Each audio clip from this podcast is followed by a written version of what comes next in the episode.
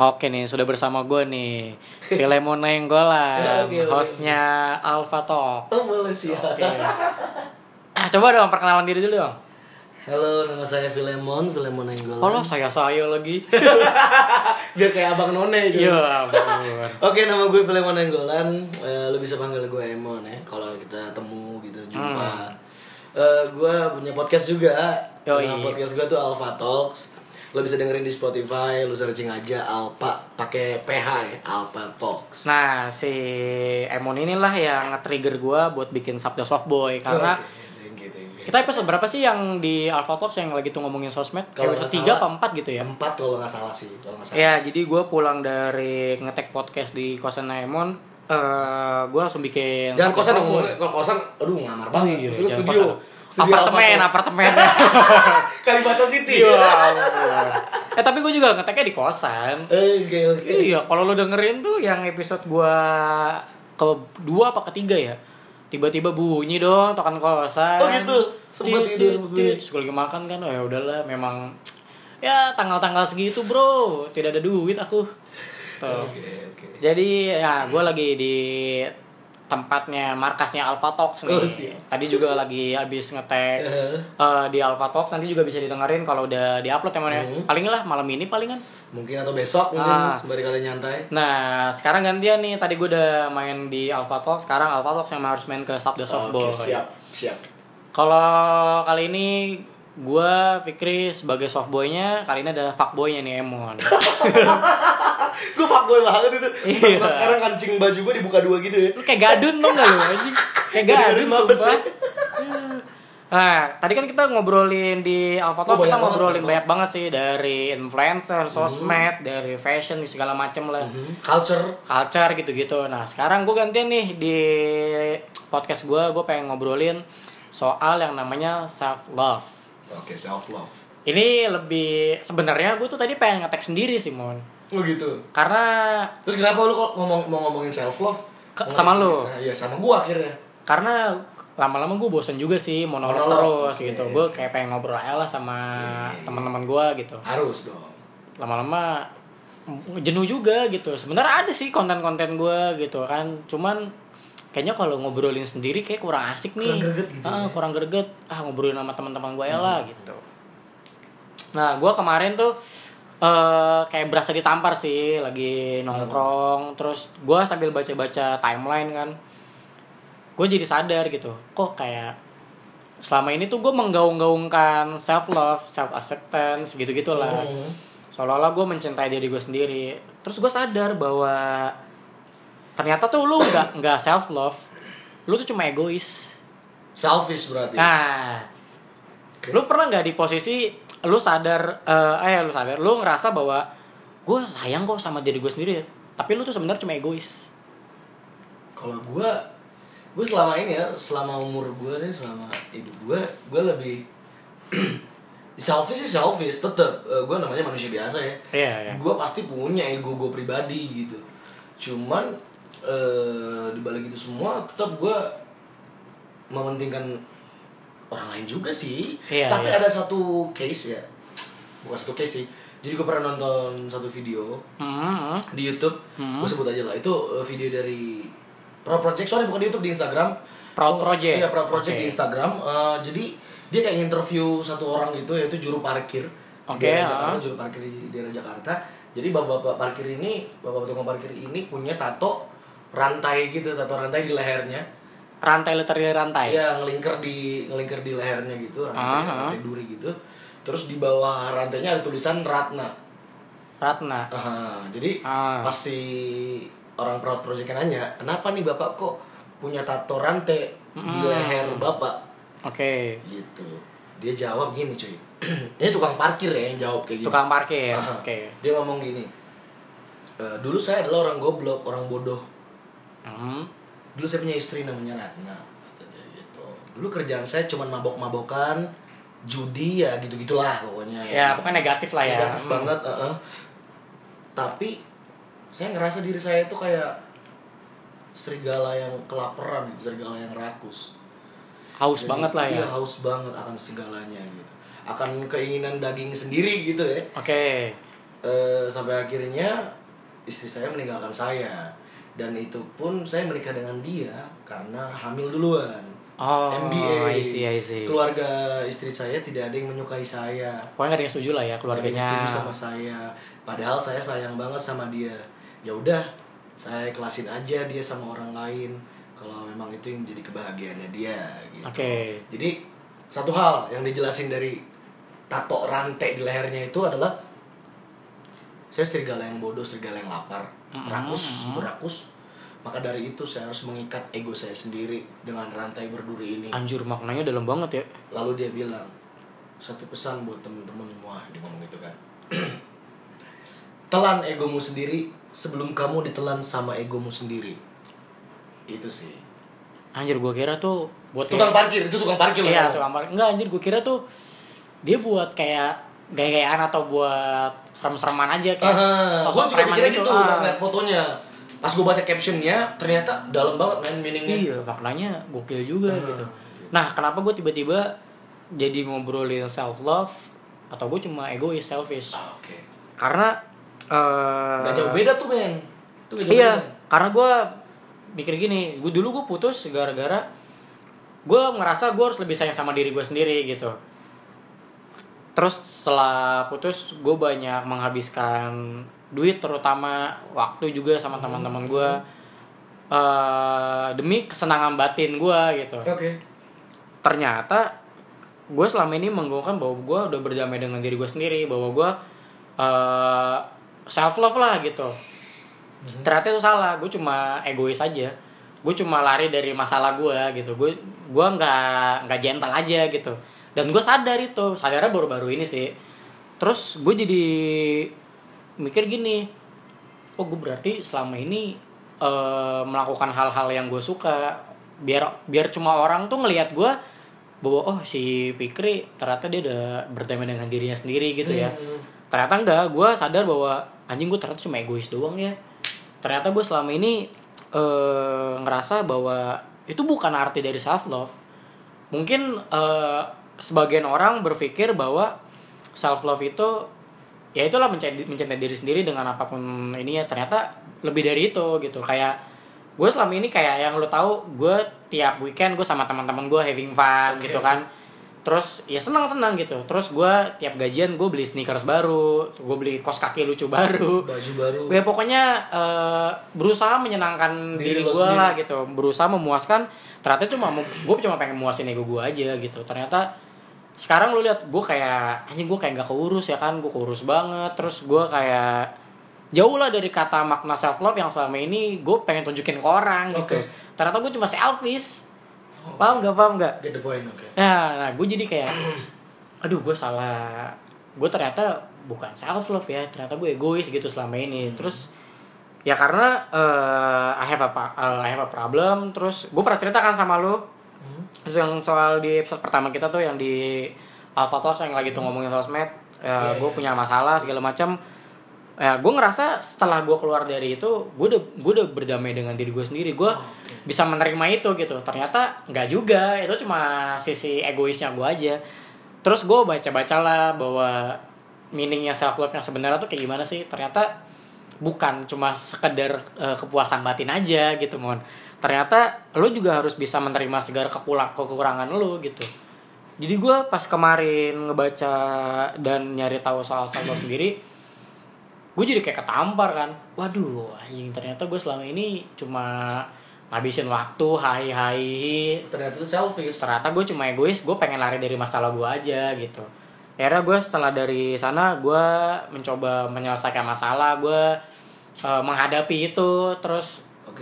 Kayak sekarang nih gue lebih kayak apa namanya membuat tubuh gue tuh lebih sehat lagi. Ternyata self love bukan cuma sekedar kepuasan batin gitu, Oh, gitu. fisik lo juga harus tetap sehat gitu. Karena gue kemarin kan eh, bukan kemarin maksudnya beberapa bulan atau beberapa tahun yang lalu gue sempat ngedown banget kan sempat depresi gitu-gitu dan banyak pikiran lah soal keluarga segala macam. Dan itu yang ngebuat gue jadi kayak agak-agak depresi gitulah. Ternyata dari sana tuh gue mulai nggak ngerawat tubuh. Gue nge alkohol Mabuk, mabuk, tiap tiap weekend bahkan tiap hari gitu lah Nah, event itu apa namanya melupakan sejenak ternyata itu bukan bentuk dari self love gitu yang gue tangkap sekarang bahwa lu nggak lu bukan bukan self love kalau lu menyiksa diri lu sendiri gitu.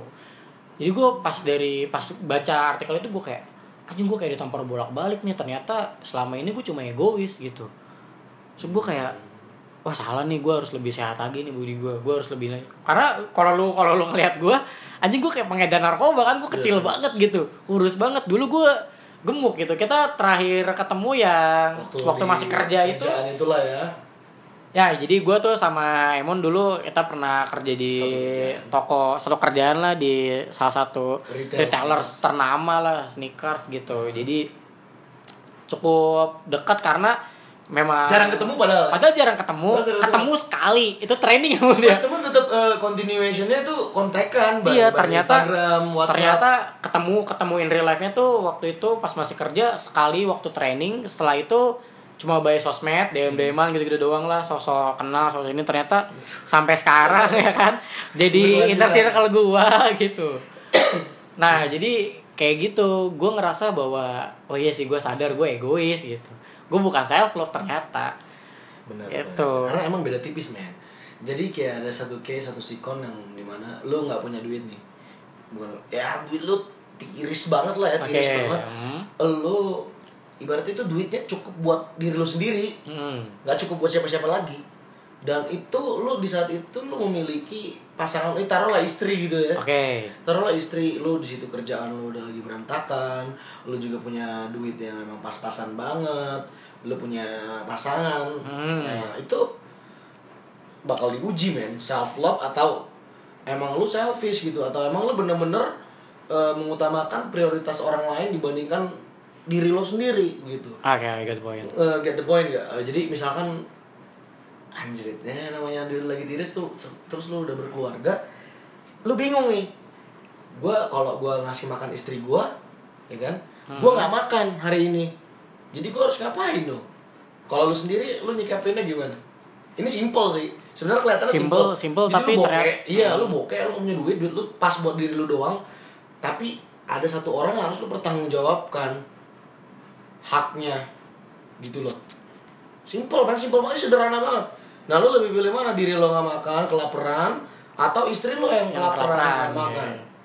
Nah kalau kalau gue tuh ngelihat karena kan gini sih eh kan sekarang juga lagi zaman tuh kampanyenya self love, self acceptance, oke. self worth gitu-gitu.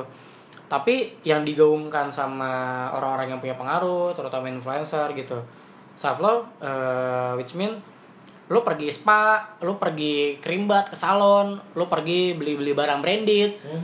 lo pergi makan eh, dinner fancy dine fancy itu dinner kalau itu kalau punya posisinya kalau punya ini ya kalau punya uang ya uang duit ya. ah. ini kan posisi tadi gue kayak gitu-gitu jadi pokoknya segala segala aktivitas yang bikin tuh batin lo puas puas Iya. nah lo puas, dan gue juga salah persepsi bahwa kayaknya itu bukan self love dah gitu.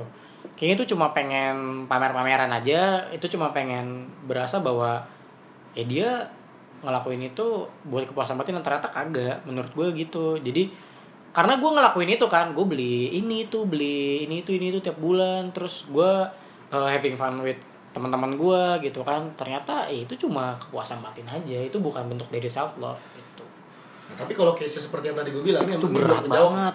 Itu gue nggak bisa jawab. Ini belum jawab nih men. Ini belum jawab ini emang eh, eh tapi gue bisa jawab. Karena zodiak gue bukan Gemini yang egois. Jadi gue bakal berbagi dong. Gue bakal priori karena eh Gimana gue tanggung jawab. Gue kan kan laki-laki bertanggung Iya, jawab laki-laki. kan bener kan? suaminya lo. suami. gue sih gue sih tangga. gue sih lebih gue bisa nahan lapar lah gue bisa nahan ego atau nafsu gue belum tentu orang lain bisa jadi gue eh setelah belajar gue kayaknya harus pentingin prioritas eh, partner gue deh kayak gitu karena toh nanti gue percaya partner gue juga bakal balik ngelakuin hal yang sama sih gue percaya itu sih kayak Oh, gitu Oke, jadi lu percaya hal apa yang lu tabur pasti lu bakal tuai ya kurang lebih seperti itu gitu ya. Dan Iya, juga iya. gue pengen nanya nih sama lu nih, Vic. Kalau apa tuh Ah, ini bingung gue. jangan bingung dong pegangan pegangan ini udah gue pegang apa ya Iya, pegang perut. Iya iya. Gue gede. Iya misalkan ah, bingung gue mau nanya apa malu nih. Ini kan ngomonginnya self love. Oke, lu sering dong kalau pacaran itu kayak ngingetin dia jangan makan, jangan lupa makan. Ingetin partner Pernah lah pasti iya, lah. hal-hal yang kecil lah. Ah, jangan lupa makan. Terus kalau kamu punya masalah ini di kerjaanmu atau di mana, jangan kayak gini, kamu jangan nangis, jangan kayak Cerita, gini. pokoknya gitu-gitu. Cerita atau juga mungkin kamu eh, kalau ada apa-apa kabarin aku aja gini gini gini gini bla bla bla pokoknya positif positif lah ya Hmm. kayak nyaranin nyaranin dia nggak boleh ini nggak boleh itu itu kesannya kayak lu udah berhasil nanganin diri lu sendiri dan akhirnya lu punya kapasitas di mana lu akan menangani kasus orang lain ke sana seperti itu kan Iya, benar. Nah, padahal di satu posisi lu ngerasa emang diri lu belum sukses nih untuk mengasihi diri lu sendiri atau menyayangi diri lu sendiri secara sepenuhnya gitu ya. Nggak seperti yang tadi lu bilang eh, lu cuman tiap weekend ngabisin duit buat alkohol atau buat have fun sama temen-temen lu tanpa lu menyadari bahwa itu bukan self love yang sebenarnya gitu. Lu paham gak maksud gue? Paham, paham, paham. Hmm, menurut lu lu gimana tuh kalau kayak gitu lu bisa nih nasihatin orang atau bukan pacar maksud gue siapa kayak temen Iya, lu. siapa pun lah yang temen lu lagi galau atau lagi ada masalah lu kasih masukan lu kasih saran. Sementara padahal lu nggak sadar nih di satu sisi diri diri lo ini butuh kasih juga butuh, Ya, butuh pokoknya diri lu terpuruk- terpuruk Lu juga kan. terpuruk gitu. Lu nanganin sikap itu kayak gimana tuh? Gue selagi masih tahu batasannya gue nasihatinnya gimana gitu. Karena kadang gini sih gue nasihatin seseorang eh, kadang itu juga nasihatin buat diri gue sendiri sih jadi eh, biar biar nggak seolah-olah gue menggurui gue juga memposisikan diri gue sebagai seperti teman gue jadi gue menasihati seolah-olah gue menasihati diri sendiri. Kayak gitu. Oh gitu. Ter- ya memang memang agak susah sih. Lu Berat butuh sih. butuh belajar butuh iya. gue gue tuh eh, beberapa waktu yang lalu pas gue tahu bahwa gue cuma egois bukan self love kata ah gue ternyata begini ya gue up banget gitu jadi orang gitu. Soalnya ini ah, berat banget sih emang self love ini ya. Jadi kalau lu emang nggak mengerti definisinya atau maknanya seperti apa lu bakal salah kaprah. Iya benar. Pasti lu bakal salah kaprah. Dan ini self love ya namanya mencintai diri sendiri ya love yourself. Ini berkaitan banget sama yang namanya eh, mental illness. Yo iya betul. Jadi mental lu rusak atau sakit itu ketika lu punya suatu problem baik itu masalah keluarga atau masalah apa pun lah. finansial ataupun memang masalah hubungan asmara lo. Hmm. banyak orang yang memutuskan atau pengen suicide attempt gitu pengen coba bunuh diri dari nyilet-nyilet tangan ngobat narkoba drugs atau apa pun itu. Ya gimana ya? Apakah itu salah satu bentuk dari self love jelas enggak sih. Bukan, nah menurut lu apa yang kurang nih? Self love nya kurang dari faktor apa gitu sehingga dia Kalau- pas dapat suatu problem pengennya udahlah gua putusin gue decide buat suicide attempt aja coba buat bunuh diri aja ngakhirin hidup gue kayaknya bakal selesai. Kalau itu sih gue rasa kayaknya eh, terlalu deep banget ya. Yes. Kalau misalkan lo ngerasa soalnya gue pengen banget ngomong ini nih emang emang agak agak nyimpang dari agak self berte- love. agak agak ber- ada ada ada tendensi ke sana juga iya gitu. sih betul. Tapi kalau gue pribadi, gue tuh eh, lebih ke gini sih. Kalau misalkan ada orang cerita terus dia udah ada tendensi mau commit to suicide, gue gue se, se, se- sebisa mungkin gue ada di sana gitu. Gue buru-buru ada di sana. Kalau misalkan dia butuh lo apa namanya butuh gue buat jadi teman ngobrol, gue bakal ada di sana gitu. Meskipun gue bukan expert soal eh, psikis, Oke. mental gitu-gitu. Tapi kalau misalkan ada temen gue yang membutuhkan bantuan profesional, gue punya sih kenalan beberapa apa namanya eh profesional help lah. Nah ini men, ini men, ini satu masalah yang menurut gue pribadi ini sangat Hmm. besar, cukup besar. Masalahnya ini cukup besar kenapa? Kayak di luar negeri di Amerika khususnya atau di Eropa itu punya yang namanya suicide hotline. Ya betul. Ah, ya, iya, betul. suicide hotline. Jadi ketika lu depre, lu depres, lu depresi, lu ingin mencoba untuk bunuh diri, eh, lu udah nggak kuat lagi sama hidup lo, Hmm. sama masalah yang udah, lo bisa calling gitu, lo bisa calling dia dan dia bakal ngobrol sama lu. Iya, Karena satu hal yang gue tahu ketika orang depresi atau stres itu cuma butuh temen men, teman Iya, iya. ngobrol. Nah, gue gua, ngobrol gua setuju nih kayak gitu gini. gue setuju. Tapi sementara di Indonesia ini tidak ada yang namanya suicide hotline. Gue nggak ngerti kenapa apakah itu melanggar faedah-faedah agama atau kaidah-kaidah budaya tertentu apa atau gimana gue gak ngerti. Cuma bagi gue pribadi khususnya di kalangan milenial ini sangat penting banget sih men. Penting banget. Jadi banyak lah. Ini bukan yang buat gaya-gayaan doang ya. Kadang-kadang masalahnya cuman kecil banget lu pengen narkobaan lah iya sosok sosok ini banyak nih Sosok banyak depresi banyak juga gitu-gitu. nih iya, banyak juga yang gue perhatiin di sosial media tuh iya masalahnya nggak seberapa lah pengen coba-coba bunuh diri ngakhirin hidup Hmm. lo ini bangsat banget buat gue gitu. Karena lo gak ngerti meaning depresi atau stres itu yang sebenarnya seperti apa. Iya, sih, itu dia rata-rata sih. Kalau yang gue lihat sekarang eh, mereka cuma self proclaim aja sih mereka Hmm, depresi gitu-gitu. betul, betul. Padahal belum ada diagnosa, betul belum ada betul betul men betul gue setuju banget mereka nggak konsul atau mereka nggak ke bantuan profesional menurut gue kayaknya jadi tren sih ya eh, mental illness tuh di Yes. Indonesia. Yes. Tapi kalau yang soal suicide hotline atau Heeh. lu setuju gak kalau misalkan ya semoga moga moga aja kali ada salah satu ada yang dengar pemerintah terus atau, trigger temen-temen- gitu kan Ah, buat temen-temen ngadain buat ngomong sosial sosial eh, sosial lagi suicide hotline gitu-gitu Heeh. biar diadain. Mungkin gini sih eh, sebenarnya mungkin ada ya mungkin tapi nggak aktif atau gimana Hmm. atau mungkin memang orang-orang kita ngerasa bahwa kalau nelpon ke orang kan kayak kayak gimana sih kayak lu punya masalah lu berat lu depres, lu lagi depres banget lu lagi lagi ada di lowest point in your life itu lu nggak peduli siapa yang jadi temen lu, lo bahkan lo nggak kenal terus dia emang niat baik sama lu, lu tetep bakal ngeliat Iya. dia mandang dia gitu. Jadi lu nggak butuh orang A, orang B. Jadi emang harus ada orang lain man yang ada di saat itu. Iya iya bener ya. Gue emang bener sih di Indonesia entah ini gue nggak tahu nih kalau misal, misalkan memang ada ya nggak apa sih koreksi aja gitu. Tapi kayaknya memang kayaknya memang udah ada dan nggak aktif atau gue nggak ngerti atau memang mungkin orang-orang yang bertendensi ke sana nggak pernah ada yang ngubungin karena apa gue juga nggak tahu sih. Tapi memang kan eh, pada dasarnya orang-orang yang depresi terus udah commit to suicide sebenarnya karena me- mereka memang udah nggak tahu mau ngapain aja mereka Betul, bingung mau betul, ngubungin betul, apa betul, betul. mau hubungin siapa terus eh mereka udah nggak mereka cuma pengen ngobrol sih sebenarnya pengen cerita doang kan orang-orang depresi Iya, kayak gitu biar lega sedangkan gitu, biar lega. sedangkan di Indonesia nggak ada apa namanya nggak ada jembatan buat ke sana Ah, gitu. betul. nah gue gue waktu yang masalah keluarga itu gue agak-agak agak-agak depresi juga tuh. Cuman gue kalau ini gue ini pesan buat semua sih.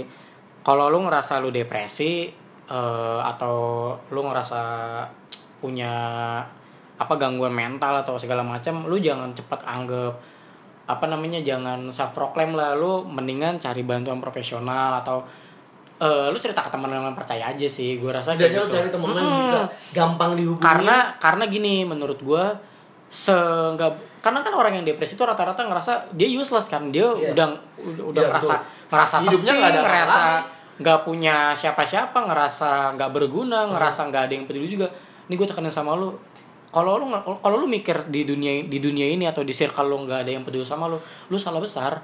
Masih ada kok segelintir orang tuh yang peduli banget sama lu. Kalau gue mikir kayak gitu karena apa? Eh kalau lu cerita yang sebenarnya aduh gue down banget nih lu bisa nggak buat teman yang gue ngobrol? Teman lu nggak mungkin aduh sorry ya gue sibuk gini. Nggak mungkin sih. Mereka juga pasti punya empati kalau menurut gue ya. Iya. cuma persoalannya di Indonesia kalau temannya kalau lu nggak punya teman terus lu pengen ngubungin dinas sosial atau yang terkait soal masalah kejiwaan depresi dan segala macam nggak ada kan di sini. Nggak ada. kayak gitu. Bayar psikolog mahal tuh. Mahal banget bro. Kayak gitu. Nah tapi gue mau balik lagi nih ke topik self love sendiri. Eh tapi gue pribadi gue udah masih mencoba sih sebenarnya. Cuma udah jalan ke sana bahwa gue sekarang menerima diri gue apa adanya dulu kalau lo tahu gue tuh paling anti pakai celana pendek karena apa gue insecure sama bulu kaki gue Oh. Nih lu, lu, lu kan gue sekarang pakai celana pendek kan gue tuh se insecure itu seenggak suka itu sama bulu kaki gue Walaupun lu pri- lu kodratnya laki-laki gitu. Iya. Walaupun itu ya. Nih gue cerita sama lu Mon Gue tuh pernah ngabis Ngebabat abis nih eh, Bulu kaki Waxing. gue Enggak, enggak waxing yang itu sih Gue kerok abis lah gitu Karena gue semalu itu Terus nggak suka itu Gue punya bulu kaki Tebel banget. Maksud gue Gue ya gue pengen punya bulu kaki yang tipis lah Yang gimana sih kayak cowok-cowok gitu lah Gue ngebandingin diri gue kayak gitu. Iya. Nah, jadi gue ngerasa kayak gue gue malu banget kalau gue pakai celana pendek karena gue nggak bisa terima gue punya bulu kaki sebanyak ini gitu. terus eh sekarang gue lebih lebih menerima diri gue bahwa ya gue kurus karena memang sebenarnya gue dari dulu segini-gini aja gitu orang mau body shaming gue oh lu kurus banget kri. Kayak pengedar narkoba ya nggak apa-apa. Barangkali memang pengedar narkoba sekurus gue kan memang kadang ada kan pengedar narkoba sekurus gue kan. Cuma kan saya tidak narkoba. Tapi ya, tapi memang itu kalau ngomongin body shaming body shaming itu emang dari dulu sebenarnya udah ada sih khususnya di Indonesia sendiri. Kayak Iya, lu- benar. lu udah lama nggak ketemu teman lama lu tiba-tiba ketemu lagi dan pasti mereka pertama bukan nanya apa kabar pasti eh Fik Eh, kok lu gendutan Mon, gitu? Mon, kan? lu gendutan? Fik kok lu kurusan? gitu-gitu lah. Men berhenti lah. Menurut gua ya kalau nggak bisa di stop kurangin lah setidaknya gitu. Gua kenapa sih lu nggak bisa kalau ketemu teman lama lo? Halo bro men atau sis gitu sis gitu. Lo apa kabar? Gimana studi lo? Hmm. gimana pekerjaan lo? Gimana hubungan lo sama si doi? Atau gimana keluarga lo? Bokap nyokap sehat? Gitu. Apa nih planning ke depan? Kan bisa. Jadi Iya, panjang gitu men ada continuationnya juga jadi lo bakal berkelanjutan ngobrol sama dia bakal asik-asik. Emang, sebenarnya- coba Fik kalau kurusan udah gitu Iya, doang, kayak kayak gue tiba-tiba ke kosan lu, mau lu gendut amat sekarang udah lama, Udah. lama gak ketemu kan bete juga orang kan. Ya, iya kayak babi gue Fik paling gitu juga gimana kan palingan ya kan Iya, cuma kadang memang ya kalau gue gue pribadi gue orangnya sangat santai sih orang mau ngatain gue lu Iya, gua pun- gua pun gitu. santai, iya gitu cuma. Kan nggak semua orang bisa terima kayak gitu That's right. kan Itu sama kecuali halnya. kecuali memang lu tuh udah seintim itu sama teman lu atau lu tuh se Yes, sedekat itu yes. sampai lu nganggap dia keluarga Betul. menurut Betul. gue ya itu fine fine aja Betul sama Gitu. halnya kayak negro, negro di Amerika atau di luar sana. ah. Eh, nggak semua orang bisa panggil dia niggas Iya, atau nigga. orang-orang yang inner circle dia doang kan yang dia bisa. Yo my nigga gitu. Misalkan Ah. lo, gue baru kenal sama lo, lo orang negro men. Terus tiba-tiba gue di jalan papasan sama lo, gue panggil lo nigga. Ya, ini sorry sih bukan narasi, cuma memang mencontohkan aja sih. Eh yo nigga gitu. Ah. Lo pasti yang nggak kenal sama gue, lo bakal tonjok gue, gue iya, yakin. karena lu bertendensi rasis Eh, gitu. betul. Tapi kalau eh, orang yang nyapa kayak gitu your closest friends sih Eh. menurut gua bisa diterima gitu. Atau your family atau emang bener-bener kalangan Iya, lo, lo kalangan lo menurut gua gitu. menurut gua kayak gitu-gitu bisa dihindarin sih harusnya. Betul. Karena ya gua sama Emon santai gitu. Kalau misalkan tiba-tiba eh Pik lu kurus banget, Emon lu gendut banget sekarang lu gini gini gini. Santai. Eh kita kita mah santai, cuma belum tentu karena orang lain bisa terima Betul. atau sesantai kita. Betul. Bener enggak? Balik lagi ke kayak hubungan lo seberapa dekat, seberapa close sih sama Nah, si bener, dia. bener. Itu aja sih. Sama kayak negro tadi. Kalau emang lo temen deketnya sahabatnya, lu- dia nggak bakal marah lu panggil Iya. negro. Kayak tadi kayak adalah teman gua dia orang Ambon. Which is kan kulitnya hitam terus eh, perawakannya khas Ambon lah gitu kan. Kalau orang lain nih orang asing manggilnya Wembon gitu gitu. Kalau kagak dibacok lu. Iya betul. Kalau gua terus teman-teman gua yang lain gitu gitu. Manggil dia udah bantuan-bantuan aja karena kayak kita udah sedekat itu sudah intim gitu. gitu. Seberapa dekat lu sama orang itu dia pasti bisa terima sih menurut gue kayak gitu. Ya jadi gua kalau gua pribadi sekarang gue lebih kayak gue bisa terima gue sekarang lu lihat kalau gua ke event-event ke gigs gue pakai celana pendek. Gue lebih terima aja gue sekarang. Ya bodo amat lah bulu kaki gue memang begini gitu. Emang udah kodratnya bulu kaki gue lebat gitu. Kalau lu nggak suka ya udah gitu. Terus gue badan gue kurus ini kayak orang narkoba gue memang memang kurus. Mungkin kalau nanti kelak gue menikah ada yang ngurusnya gue bisa gemuk ya kan? Amin, amin, kayak gitu. gue sekarang lebih menerima aja sih lebih oh ternyata eh, memang harus diterima gitu segala kekurangan gitu Betul. toh Berarti berarti eh, the real meaning self love itu lu sekarang udah ngerti. men- ya udah ngerti gue Udah paham eh, jadi emang ya ketika lu ingin berusaha mencintai diri lu sendiri, lu nggak bisa main langsung mencintai kelebihan apa yang lu punya. betul betul Memang semua itu harus diawalin sama kekurangan yang ada dalam diri Iya. lu. Ketika lu udah bisa bisa banget menerima segala kekurangan dalam diri lu, otomatis yang lebih-lebih itu ya udah pasti gampang banget dong untuk lu terima. iyalah Jadi itu sih sebenarnya menurut gue ya, menurut Iya lah. self love ya itu. Nah, gue gue tuh awal-awal kayak salah apa salah Persepsi persepsi aja. Karena kan ini sebenarnya yang gue tahu definisi self love aja pun dari dari orang luar kan gitu-gitu kan. Ternyata eh, definisi dari self love itu bukan kayak gitu. Betul. Tau gue kalau misalkan batin gue puas, fisik gue kegerus ya sama aja bohong gitu kan. Gue nggak punya tenaga atau nggak punya fisik yang fit buat buat ngepuasin batin gue juga kelaknya kayak gitu. Sekarang sih lebih menerima aja sih. Makanya sebelum gue menerima orang untuk masuk ke hidup gue, gue harus bisa menerima hidup gue sendiri, bisa menerima diri gue sendiri sih kayak Oke, gitu. great man, great. Jadi eh, gue ini gue pengen nanya, dari gue nanya mulu malu ya anjing. Ya, Eh, apa namanya? Eh, ketika orang sudah beranjak dewasa itu sudah wajar sekali untuk bekerja Betul, dan memiliki betul, penghasilan. betul.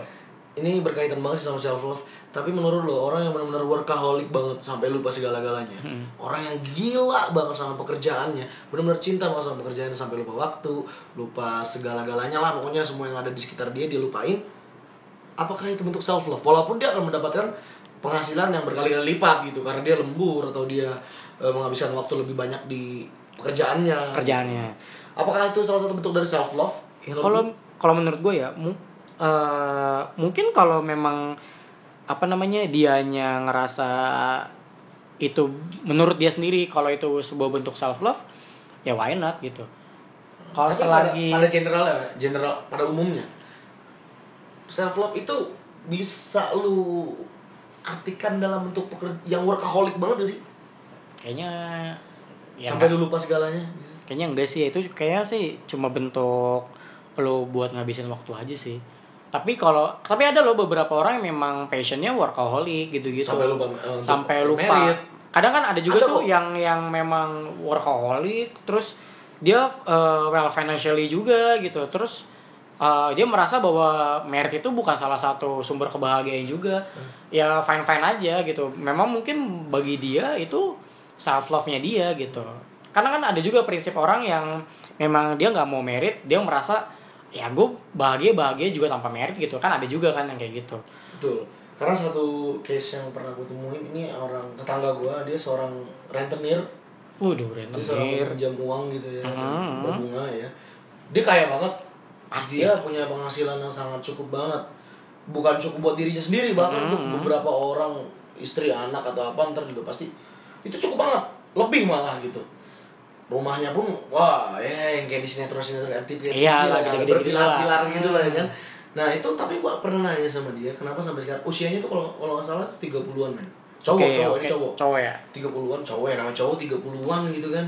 Masa belum married? Mana gitu kan. Hmm. Gue tanya kenapa sampai sekarang sorry nih gitu karena gua emang udah lumayan deket sama dia gua tanya jadi biasa aja lah dia ya kalau gua gak deket pun gua gak berani nanya kayak gini iyalah tuh tuh personally sih menurut gue kenapa kok abang gua manggil abang kenapa kok abang kok sampai sekarang gak married gitu gak percaya sama satu wanita gitu untuk jadi Hmm. pendamping abang dia bilang buat apa saya married nanti seluruh kerja keras atau usaha yang sudah saya bangun selama ini Mhm. dari nol sampai sekarang nanti cuma bisa dinikmatin sama istri saya ketika saya sudah nggak ada udah dia bisa berpuas-puas dengan harta yang saya miliki Oke. ada kadang ada beberapa orang memiliki ketakutan seperti itu men ada gue nah gue gue juga mau cerita nih. Kalau gue mungkin karena basicnya dari keluarga juga ya jadi gue pernah se nggak percaya itu sama pernikahan sampai gue ngomong gitu ke teman-teman gue gue nggak mau nikah gue nggak mau nikah gitu gitu karena ya gue belum siap aja buat membagi kehidupan gue sama orang lain gitu. Komitmen bareng-bareng gue mau ngabisin waktu. Itu belum siap men. tapi kalau orang yang tadi gue sebut itu kalau Dia udah siap. dia nggak nggak nggak nggak pernah siap nggak mau Karena Nggak mungkin- mau, karena mau, mungkin- bukan siap mau. karena mungkin dia merasa bahwa dia udah ngebangun itu dari awal banget. Terus sampai di titik dia sekarang dia ngerasa bahwa ya gue udah bah cukup bahagia lah dengan diri gue sendiri. Karena kan kita nggak tahu kan alasan orang dibalik dia nggak mau menikah apa. Terus dia merasa ya udahlah. Kadang kan kalau gue gue menghargai orang yang dia udah well financially dia udah set up oh, udah settle sampai juga ada gitu, ada banyak orang yang menduga dia homo gitu ya Oh, banyak sih, banyak. Banyak, jenis. banyak, tapi banyak. gue tanya sama dia apakah abang gak risih kalau ada orang-orang yang beranggapan seperti saya bodoh amat saya nggak peduli toh ternyata saya nggak seperti itu pada kenyataannya nggak homo Iya, iya. nggak pernah berhubungan badan sama sesama jenis ya saya menikmati hidup saya sekarang ini dia ngomong gitu Iya karena eh karena kan di Indonesia kalau lu umur 30-an ke atas dan lu belum merit tapi lu cukup oke lah udah settle lah hidup lo gitu. Tapi lu belum merit, orang bakal ngira lu kalau nggak homo homo atau lesbi gitu lah ya gitu-gitu lah karena pikiran Indonesia tuh masih kayak gitu padahal Stereotype, stereotype. stereotype. padahal ya ya tadi gue bilang sumber kebahagiaan bukan cari bukan cuma dari pernikahan aja gitu malah kadang dia merasa karena udah saking bahagia dia nggak mau nge-share kebahagiaan aja dan dia takut sih sebenarnya Iya. kayak gitu itu fine fine aja menurut gua. aja. ya orang hidup hidup dia kok iya prinsip karena kan memang ada orang yang berprinsip eh, udah settle tapi nggak mau nikah ada juga yang mau nikah tapi nggak mau punya anak Hmm. ada juga yang eh, nggak mau menikah dan nggak mau punya tapi kumpul kebo gitu kan Hmm. Ada juga yang nggak mau nikah tapi pengen cerai. Gimana caranya anjing nggak mau nikah tapi pengen cerai? belum udah cerai. Iya makanya sekarang sih gue kagak mau pacar-pacaran lah. Kalau mau seks bebas ayo. Waduh. Memang benar-benar ini memang benar-benar soft boy ya. Sesuai dengan namanya sabda soft boy. Aduh. Oke nih, Ving, kayaknya gue Kayak udah agak gue mau ada jadwal pemotretan habis ini nih. siap, siap, siap. Ya udahlah kita udah cukup lama juga Eh, nih tapi ngobrol-ngobrol. tapi ya. tapi buat teman-teman soft boy ini aja. Iya. Buat teman-teman Gue soft gue boy. manggilnya sobat soft boy. Oke oke. Sobat Oke. soft Buat boy. sobat soft boy yang dengerin coba ntar lu komen di Instagramnya Fikri ya. Di ya lu komen aja. Menurut lu Fikri cocok gak nih tandem sama gue sebagai announcer atau penyiar? Kayak cocok. Ya, lu komen aja ntar Fikri mungkin Soalnya otaknya otak-otak mesum. mungkin ntar Fikri open question gitu kan di instastorynya nah ntar lo coba lo jawab ya lo tulis tuh komentar lo Oke deh. biar kayak youtuber youtuber gitu Waduh. Ya udahlah, kita udah cukup lama nih ngobrol-ngobrolnya. Lo mau promosi atau mau apa nih, Mon? Lumayan lo. Ya gue gue selebgram Iya, lo. ah, terus lu udah verified ya Insta- Instagram lo Enggak, gue edit aja sih itu. Enggak sih gue cuma pengen eh, titip pesen aja sama teman-teman semua yang lagi dengerin buat sobat softboy ya yang lagi Yo, iya, sobat softboy. Men, eh, lo nggak bakal bisa sukses mencintai atau menyayangi orang lain kalau lo belum berhasil mengerti, memahami dan menyayangi diri lo sendiri. Buset, quote-nya bullshit. Anjay. Dan jangan lupa Itu kayaknya tweet gua tuh. Nggak, tweet lo yang terakhir gue liat PPPP belum Gak jelas banget lu bangsa, emang BBM Iya. Oke, pokoknya lo dengerin terus nih eh, Sabda Softboy Oke, thank you, thank you. Nanti lo pantengin terus Instagramnya Fikri ya kan Apa tuh Unfikri P. Unfikrip. Unfikrip pakai P ya Terus juga lo bisa pantengin Instagramnya Alpha Talks Di at Alpha Talks Promosi Instagram lu dong, Mon. Oh Instagram gue pribadi itu di filemon.jpg Yo. Oke. Isinya apa tuh? Open open BO enggak? Iya, VCS Iya. Jangan lupa Kalimantan City Ya udahlah, pokoknya. 150 ribu per jam Kok kok ente pengalaman? Enggak, enggak, enggak, bercanda, bercanda Yoi, pokoknya kalau misalkan ada kata-kata kasar atau yang kata-kata yang menghina, kurang mengenan itu udah alkohol sih. Kita mau baik-baik aman ya. Kita soft boy. Sama. Eh, paling gitu doang sih eh, buat yang dengerin thank you banget. Nanti paling bakal gua upload lagi lah kalau nggak males. Terus gue lagi ya lu tau lah, gue kan sosok sibuk. Iya. Nanti lah kalau misalkan gue udah pindah kosan nih, tokennya nggak bakal bunyi lagi bro. Iya. Kemarin kan pada ngeluh tuh, tokennya bunyi, isi kekri, isi kekri. Isiin lah anjing. udah tau gue kagak ada duit. Eh, Ya udah paling gitu doang sih. Thank you buat yang udah dengerin. Gue Andika Fikar Pratama. Gue Filemon Nainggolan Eh gue punya closing. Apa tuh? Gue lupa apa ya? Oh iya. Eh, live simply, love happily. Oh, nice. Thank you. Thank you, thank you. Bye.